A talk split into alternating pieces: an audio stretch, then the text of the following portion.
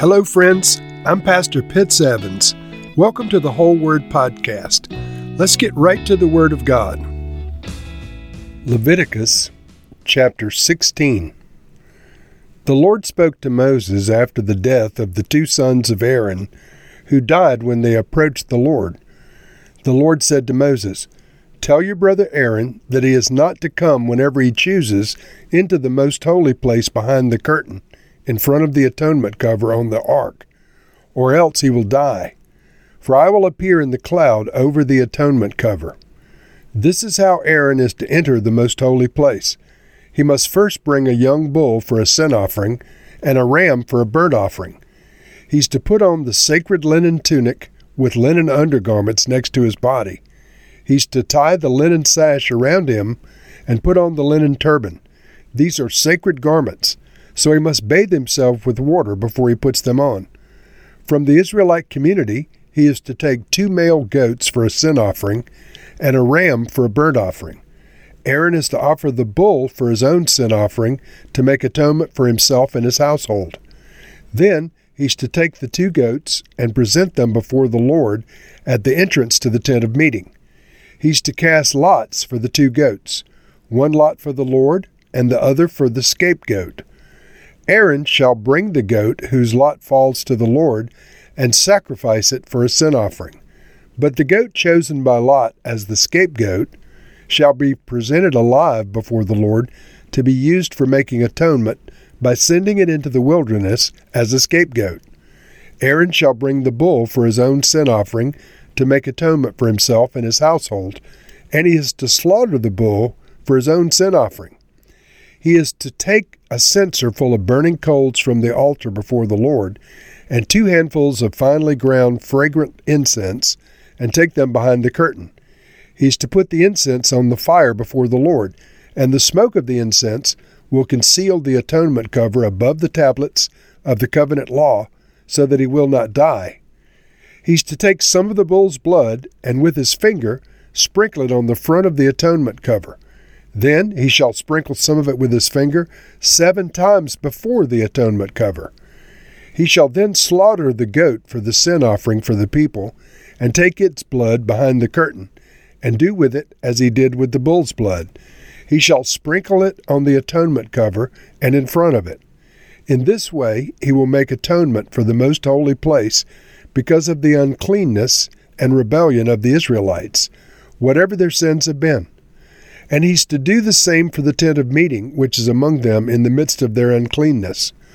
No one is to be in the tent of meeting from the time Aaron goes in to make atonement in the most holy place until he comes out, having made atonement for himself, his household, and the whole community of Israel. Then he shall come out to the altar that is before the Lord and make atonement for it. He shall take some of the bull's blood and some of the goat's blood and put it on all the horns of the altar. He shall sprinkle some of the blood on it with his finger seven times to cleanse it and to consecrate it from the uncleanness of the Israelites. When Aaron had finished making atonement for the most holy place, the tent of meeting, and the altar, he shall bring forward the live goat. He is to lay both hands on the head of the live goat and confess over it all the wickedness and rebellion of the Israelites, all their sins, and put all of them on the goat's head. He shall send the goat away into the wilderness in the care of someone appointed for the task.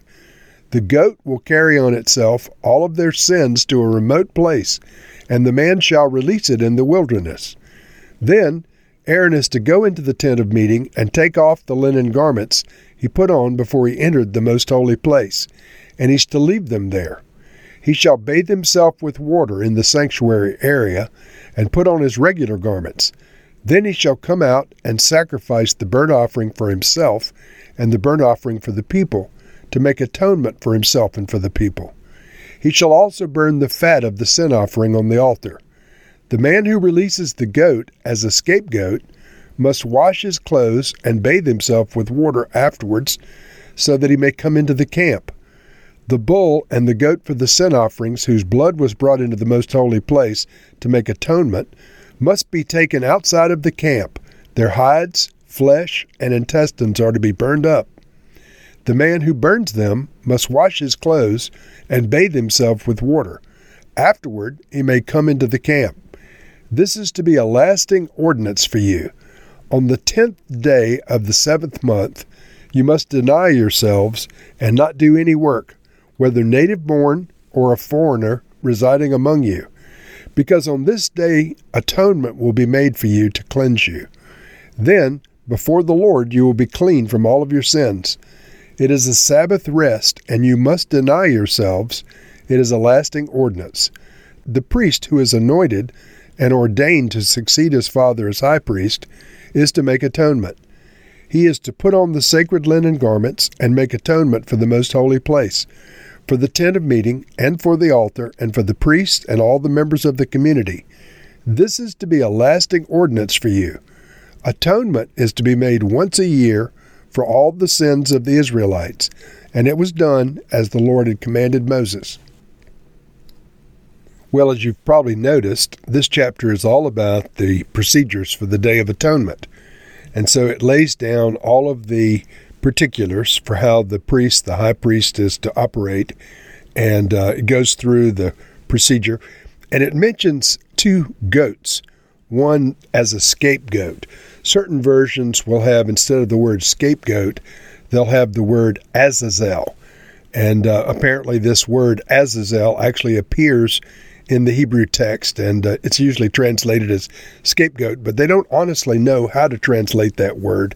So I'll come to that in a minute. But verse 1 The Lord spoke to Moses after the death of the two sons of Aaron who died when they approached the Lord. So this happened immediately after the episode with uh, Nadab and Abihu being consumed by the fire of God coming out from the holy place um, after they offered strange fire. So, this is the regulations for the Day of Atonement, interestingly, were given immediately after chapter 10.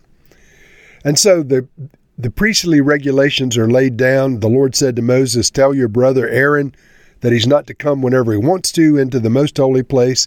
That's the Holy of Holies uh, behind the curtain in front of the atonement cover, or else he'll die. For I will appear in the cloud over the atonement cover, and this is how Aaron is to enter the most holy place. And it gives the procedure and so forth. And so, entering into the most holy place, or the Holy of Holies, was only allowed for the high priest one day a year on this day of atonement. And this is the procedure for that. And then um, in verse 7, the high priest is to take two goats and present them before the Lord at the entrance to the tent of meeting. He's to cast lots for the two goats, one lot for the Lord and the other for the scapegoat. And as I mentioned, uh, the word scapegoat there is Azazel. So uh, one for the Lord, one for Yahweh, and one for Azazel. Verse 9 Aaron shall bring the goat whose lot falls to the Lord and sacrifice it for a sin offering. But the goat chosen by Lot as the scapegoat shall be presented alive before the Lord and to be used for making atonement by sending it into the wilderness as a scapegoat. Now, the two goats made up one sin offering. This is the procedure. I'm not reading the text now. The two goats made up one sin offering. The high priest cast lots on the two goats. Uh, one of them was taken to be sacrificed, and the other one was released alive into the wilderness. And so the two goats were distinguished from one another. The first one had a scarlet cloth tied around its neck, and the second one had a scarlet cloth tied around its horn. And so in the future, once the temple was built, there was also a scarlet cloth tied around to the door handle at the entrance to the temple. And Jewish writings hold that this scarlet cloth or the scarlet thread would turn white once atonement had been made by these goats. And so the one was taken as sacrificed, and the other was um, was released outside of the camp. I'll come to those verses in a minute. But the priest was to take a censer full of burning coals from the altar before the Lord, and two handfuls of finely ground incense, and take them behind the curtain. He's to put the incense on the fire before the Lord, and the smoke of the incense will conceal the atonement cover so that he won't die. Now, this procedure was once a year they would take the altar of incense behind the veil. Interestingly, um, Hebrews chapter 9, that deals with the Day of Atonement and Jesus being our atonement, fulfilling it, talks about the incense altar being behind the veil. it was for this one episode, and it was so the smoke would appear and cover the atonement cover and cover the tablets of the law and so forth, so that the, the high priest wouldn't be able to look on them. Now, after all of this, um, when Aaron was finished making atonement and so forth, in verse 21 it says, He's to lay both hands on the head of the live goat and confess over it all of the wickedness and rebellion of the Israelites, all of their sins, and he's to put them on the goat's head. He shall send the goat away in the wilderness, as in the care of someone appointed for the task. The goat will carry on itself all of their sins to a remote place, um, and the man shall release it in the wilderness. Now, obviously, to us, this represents Jesus. Jesus took all the sins on himself. He became the, the scapegoat, the sacrifice, the substitutionary sacrifice for us. And so this live goat carrying the sins away into the wilderness is representative to Christians of Jesus.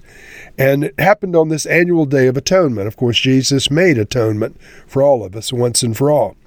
And so the procedure was the live goat carried all the, the sins out to a remote place, and some guy was to lead it out into the wilderness. In Judaism, they realized early on that sometimes the goat would come back into the camp. And of course, they didn't want the symbolism of the sins returning. So the guy taking the goat out into the wilderness would cast it off a cliff somewhere so the goat couldn't come back. And um, it's a little extra biblical, but they didn't want a, a boomerang effect with their sins coming back on the goat. And so this became part of the procedure that the uh, the trusted guy, rather than releasing it in the wilderness, would lead it to its doom in the wilderness, carrying the sins with it. And verse 29 says, This is to be a lasting ordinance for you. On the tenth day of the seventh month, this sets the date for the annual Day of Atonement, and it says you must deny yourselves. Now, this deny yourselves is fast. You fast, you do not feast on the Day of Atonement. And so, this is when atonement is made to cleanse the people of Israel. Uh, then, before the Lord, they will be clean for another year. It's a Sabbath day, and um, uh, they fast for this Sabbath day, and it's a lasting ordinance. And so, Lord, we thank you that in type and shadow, atonement was made for the people of Israel with this scapegoat and the scarlet cloth that was tied around the uh, the neck of one goat and the horn of the other. Lord, um, one living goat, one dead. Interestingly, Jesus, though crucified and dead, was yet alive. And so, in some respects, uh, these goats represent the fulfillment as found in Jesus. Lord, we recognize the type and the shadow, and we pray, Lord, that you would open the eyes of all Israel to see Jesus in the context of this scapegoat as well. And we pray in Jesus' name. Amen.